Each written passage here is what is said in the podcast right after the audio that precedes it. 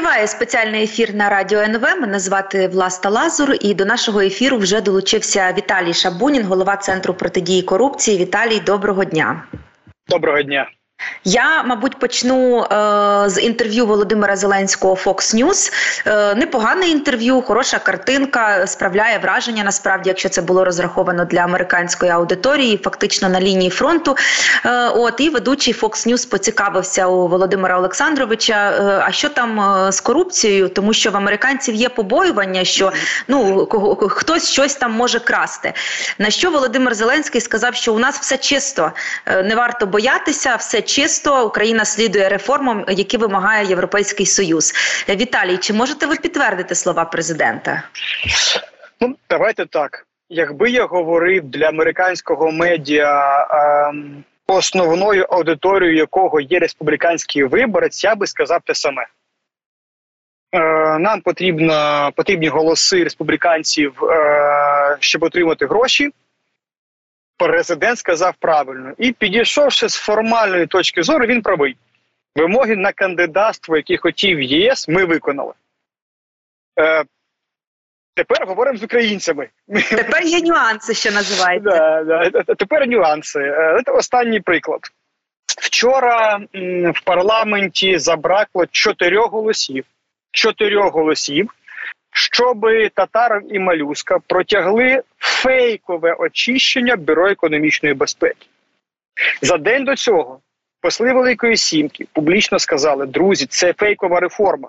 Ну, ми вимагаємо зовсім іншого, не робіть цього, бо це ставить під питання фінансування України МВФ і нашими грошима. Я нагадаю, що поки немає грошей американських в принципі, гроші ЄС є визначальними для нашого існування. Єдина мотивація, яка потрібна Татарову, Малюську, Офісу Президента, щоб врятувати, щоб зробити реформу веб-фейковою, це лишити контроль за органом, який щимить бізнес. Найменших мотивів. В парламенті є нормальний законопроект авторства багатьох членів профільного фінансового комітету, які публічно підтримують асоціації бізнесу, громадські експерти, міжнародні партнери.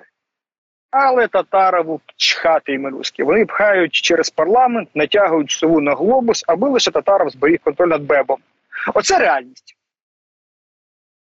Оце реальність. Я просто додам трохи контексту, хто, можливо, не в курсі. Європейські партнери вимагають від України перезавантажити Бюро економічної безпеки, провести прозору реформу, чесні конкурси, відібрати професійних людей. Але, мабуть, в Офісі Президента і в уряді є своє бачення там того, як має виглядати реформа БЕП. Вони подали законопроект, і посли Великої Сімки сказали, що це, друзі, не той законопроект, який ми від вас чекаємо. Ми закликаємо його не виносити, не ухвалювати.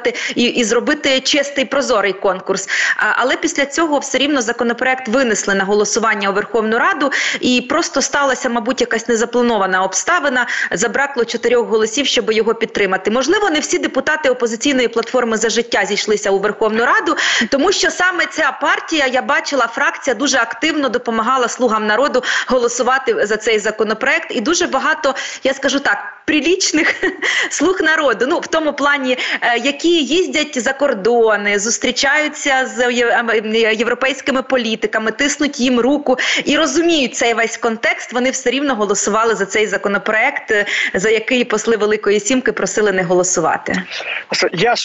Позитив. Все-таки початок вихідних, треба позитива, друзям. Друзі, дивіться, з хорошого. 4 голосів забрати. Тобто, якісь 4 людини зробили вчинок. Ви... Чесно кажучи, на півфеодальній системі влади вчинок 4 людей – це вже багато. Дуже бракує суб'єктності в парламенті.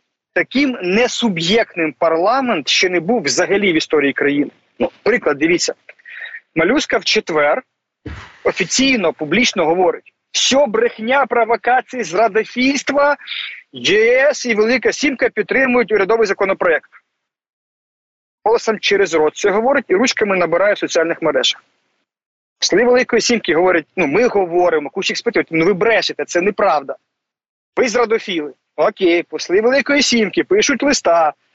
Неправда, ми не підтримуємо, це фейкова реформа.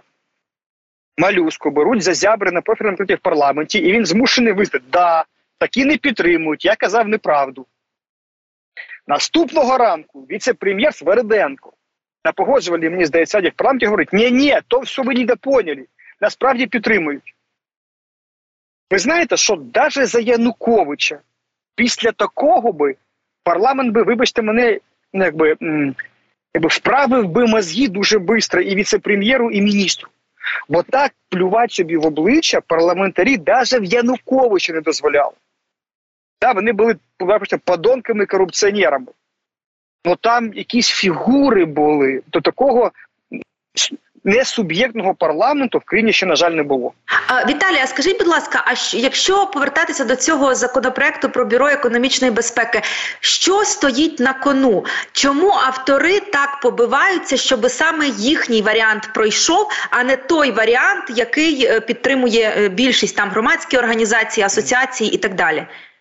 Одна ключова вимога – чи лишаються в БЕБі люди Татарова? Все максимально просто. Ну це ж в законопроекті не прописано, що там мають лишитися люди Татарова. Законопроект урядовий не передбачає нормального очищення кадрів БЕБу. От все, що нижче керівника і замів, нормального очищення немає. Натомість законопроект депутатів комітету профільного, який це передбачає, уряд не підтримує. А міжнародні експерти підтримують. Тому що, припустимо, ви обрали суперідеального голову. Не знаю, там, Архангел Міхаїл. Той призначив нормальних заступників. Ну, якщо у вас знизу все, контрольовані Офісом президента або там, Татаровим конкретно люди, то ці керівники будуть без руків. Тобто красива картинка, звіт, фотографії, звіт про реформи, а результату не буде. І бізнес як щемили раніше, так і далі будуть щемити. А чому для нас це загроза екзистенційна? Я просто нагадаю слухачам, що вся війна, вся армія фінансується українськими податками і зборами. Те, що дають іноземні партнери, забезпечують соціальні функції держави. Війну фінансуємо ми. Бізнес, який створює робочі місця, і люди, заробляючи там, сплачують податки.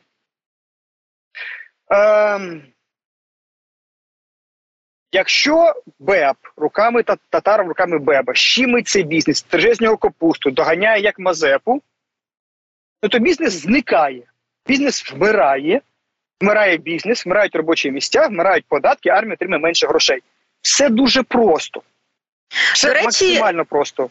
До речі, я не чула, можливо, я пропустила, в принципі, голос і заяву самого бізнесу з приводу цього законопроекту. Тому що, наскільки я пам'ятаю, реформа БЕБ також була серед вимог бізнесу, якщо я не помиляюся. Вчора дуже чітко всі бізнес-асоціації, всі реально провідні сказали, урядовий законопроект приймати не можна, це фейкова реформа. Ми підтримуємо законопроект депутатів з номерами. СУП, EBA, всі ключові вчора про це сказали бізнес-асоціації. Більш того, за нашу інформацію, уряд активно вмовляв на тижні, що бізнес підтримав їхній законопроект. Повага до бізнесу, встояли, не повелись.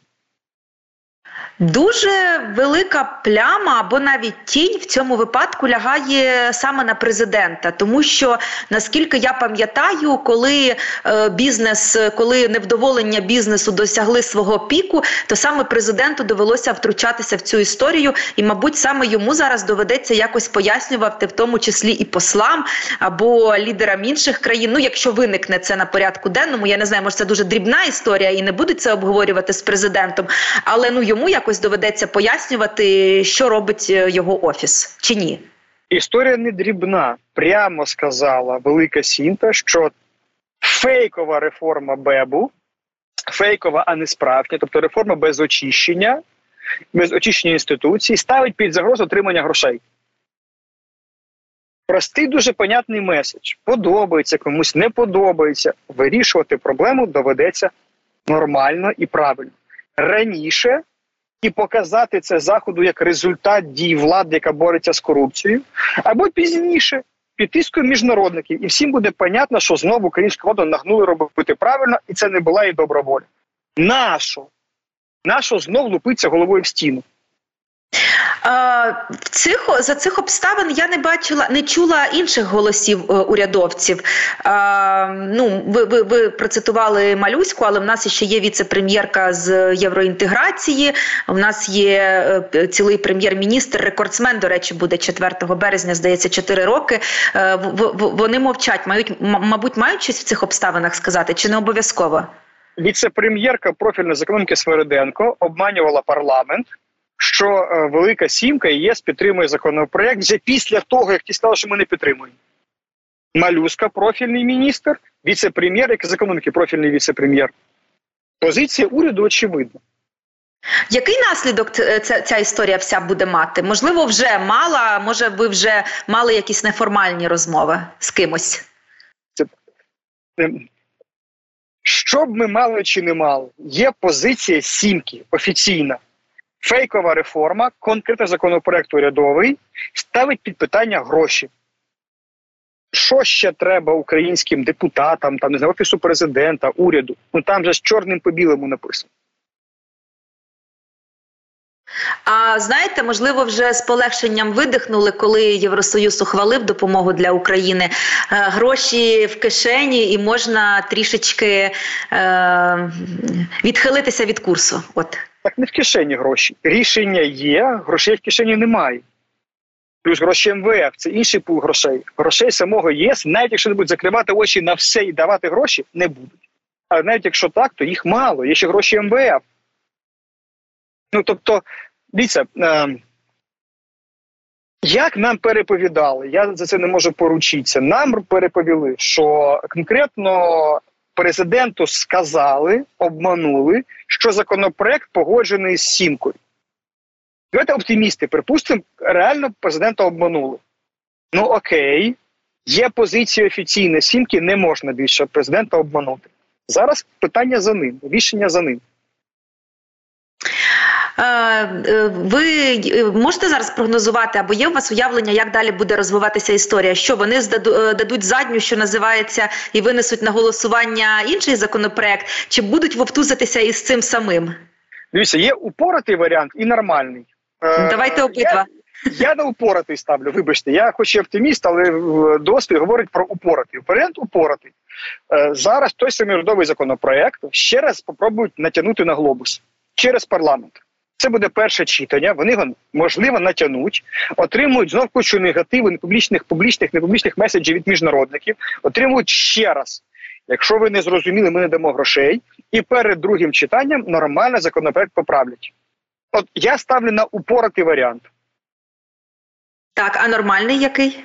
Нормальний варіант – просто проголосувати законопроект депутатів, який офіційно підтриманий асоціаціями бізнесу, громадськими експертами і міжнародниками. І вийти переможцями. Ні, як переможцем? Тоді треба визнати, що ми трохи були упоротими. Упоротими був міністр, зам голови Офісу президента і віце-прем'єр. А президент може вийти з цього переможцем. І я щиро бажаю, щоб він обрав цей шлях. Нам треба, щоб президент в очах західних політичних еліт був переможцем. Нам це треба. Зараз як країні. Віталій, в нас ще є трохи часу. Я хотіла іншої теми торкнутися, бо про це зараз всі говорять. Я почну з протестів польських фермерів. Ви вчора бачили, що весь український уряд відправився на кордон, зробили там таку спільну фотографію, і повернулися.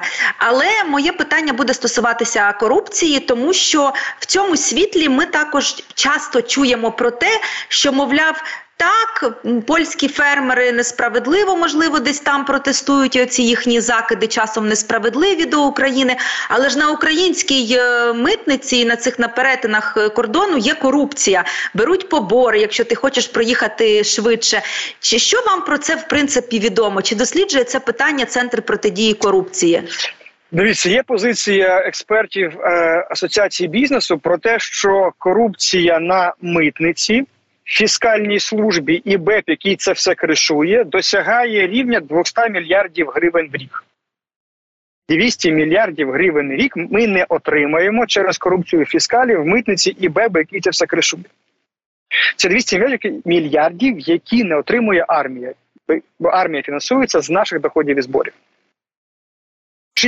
Чи це пов'язано з польськими фермерами? Ні. Ну, то точно ні. Там інша зовсім історія, яка конкретно грає нам в зло. І польська влада мала би розібратися з цим злом, яке роблять їхні громадяни. Можливо, несвідомо, хтось свідомо. Чи є корупція на митниці, яка нам шкодить? Точно є. Чи пов'язано це з польськими протестами? Точно не пов'язано. Так, а корупція на митниці, її так складно побороти, особливо в час війни? Ну, дивіться, за наявності політичної волі неважко. Чи це швидко? Ні. Це займе кілька років. Чи можливо? Це ж не rocket science, це не політкосмос. Це робило багато країн. Перший крок – БЕП. Якби БЕП боровся з цією історією, а не кришував її, вже б, половина, третина, якась значна частина корупції на митниці була би схлопнута. Саме через це татарові компанії так захищають контроль над БЕБом. Бо ти втрачаєш контроль над БЕБом, ти ж не просто над БЕБом контроль втрачаєш, ти втрачаєш контроль над корупційними потоками на митниці і фіскалів. А якщо БЕБ ще незалежним буде, то він ці потоки буде перекривати. От за що драка. Друзі, драка за тупі гроші. Корупційні потоки з митниці, від фіскалів і можливість щемити бізнес. За це драка. І слухайте, всі це розуміють. Знаєте, ми так багато про це говоримо. Хотілося би бачити якихось доказів, що там Олег Татаров ледь не особисто, не знаю, йому заносять ці гроші з митниці або з якихось інших потоків. Але поки що це все на рівні припущень, ми складаємо якісь пазли, ми шукаємо якісь пояснення. Скажіть, будь ласка, а що для вас очевидним свідченням є того, що от буквально Олег Татаров там кришує БЕП, БЕП кришує митницю, і зрештою в чиїхось кишенях ці гроші мають осідати. За вашою логікою, в кишені Олега Татарова. Куди осідає, можемо довго дискутувати. Дуже проста логіка. В Офісі Президента, згідно посадових обов'язків, відповідальність за правоохоронну систему лежить на Олегу Татарову. За всю правоохоронну систему. БЕП – частина цієї системи.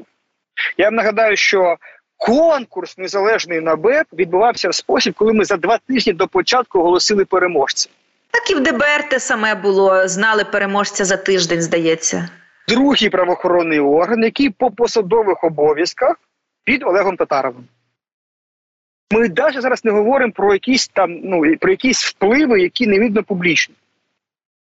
Якщо Офіс Президента, відповідальність формальну, в якому за правоохоронця несе Олег Татаров, просуває публічно, наплювавши на позицію Великої Сімки законопроєкт, який бетонує уродський стан БЕБу. То хто за це винний? Папа Римський?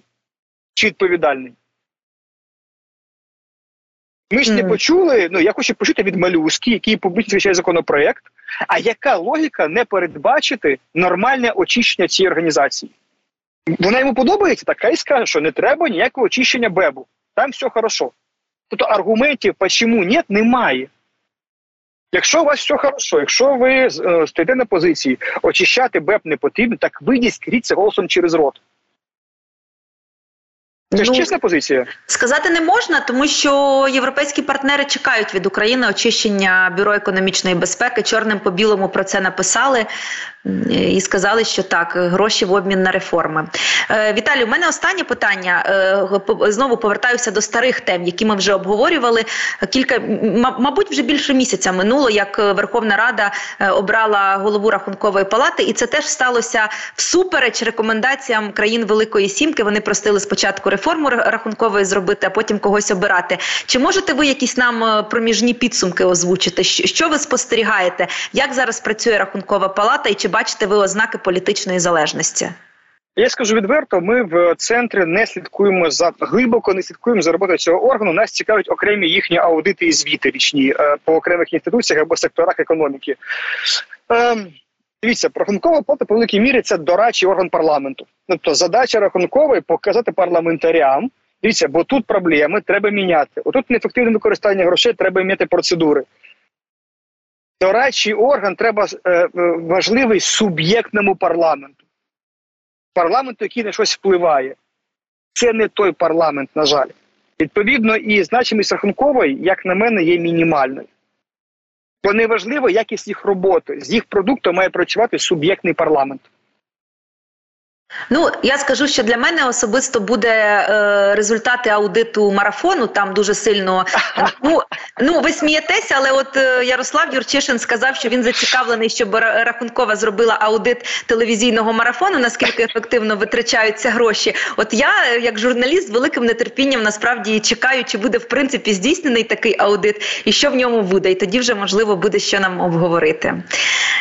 Віталій, дякую дуже. Віталій Шабунін, голова Центру протидії корупції. Ми обговорювали найважливіші, найгучніші події в царині корупції тижня. І, звісно, найважливіша подія полягає в тому, що Верховна Рада провалила в першому читанні урядовий законопроект про перезавантаження Бюро економічної безпеки. Але фокус в тому, що здається, що якраз цей законопроект ніякого суттєвого перезавантаження не означав. На цьому наголошували посли Великої Сімки.